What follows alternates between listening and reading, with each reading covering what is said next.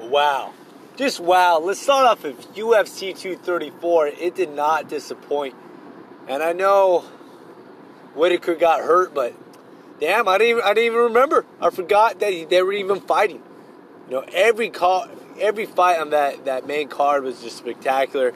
Um, other than Silva versus uh, Adesanya, and we'll get to that in a second. But first, I just want to address something with Crute. You know, I mean, the kid don't get me wrong, it's phenomenal, and he would have finished that fight anyway. But what the fuck is going on with this ref?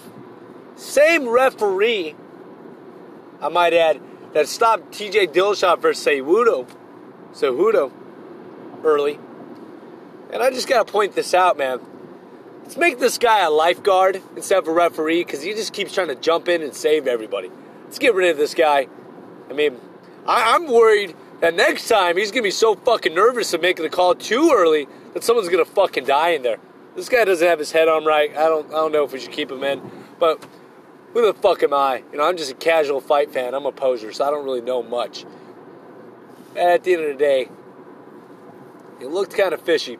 Anyway, going on to Adesanya versus Silva, was that just not everything we hoped it would be? Oh, just a straight out kung fu fighting events. I uh, I loved it. I think it was one of the most exciting fights I've seen in my entire life.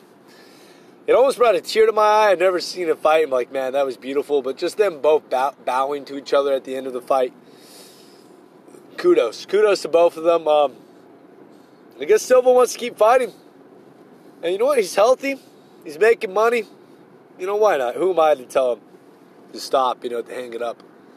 Um, but maybe we'll get a few more fights out of him. I mean, his son is an amateur right now, so maybe we'll see him in the big leagues in a few years and keep that name going.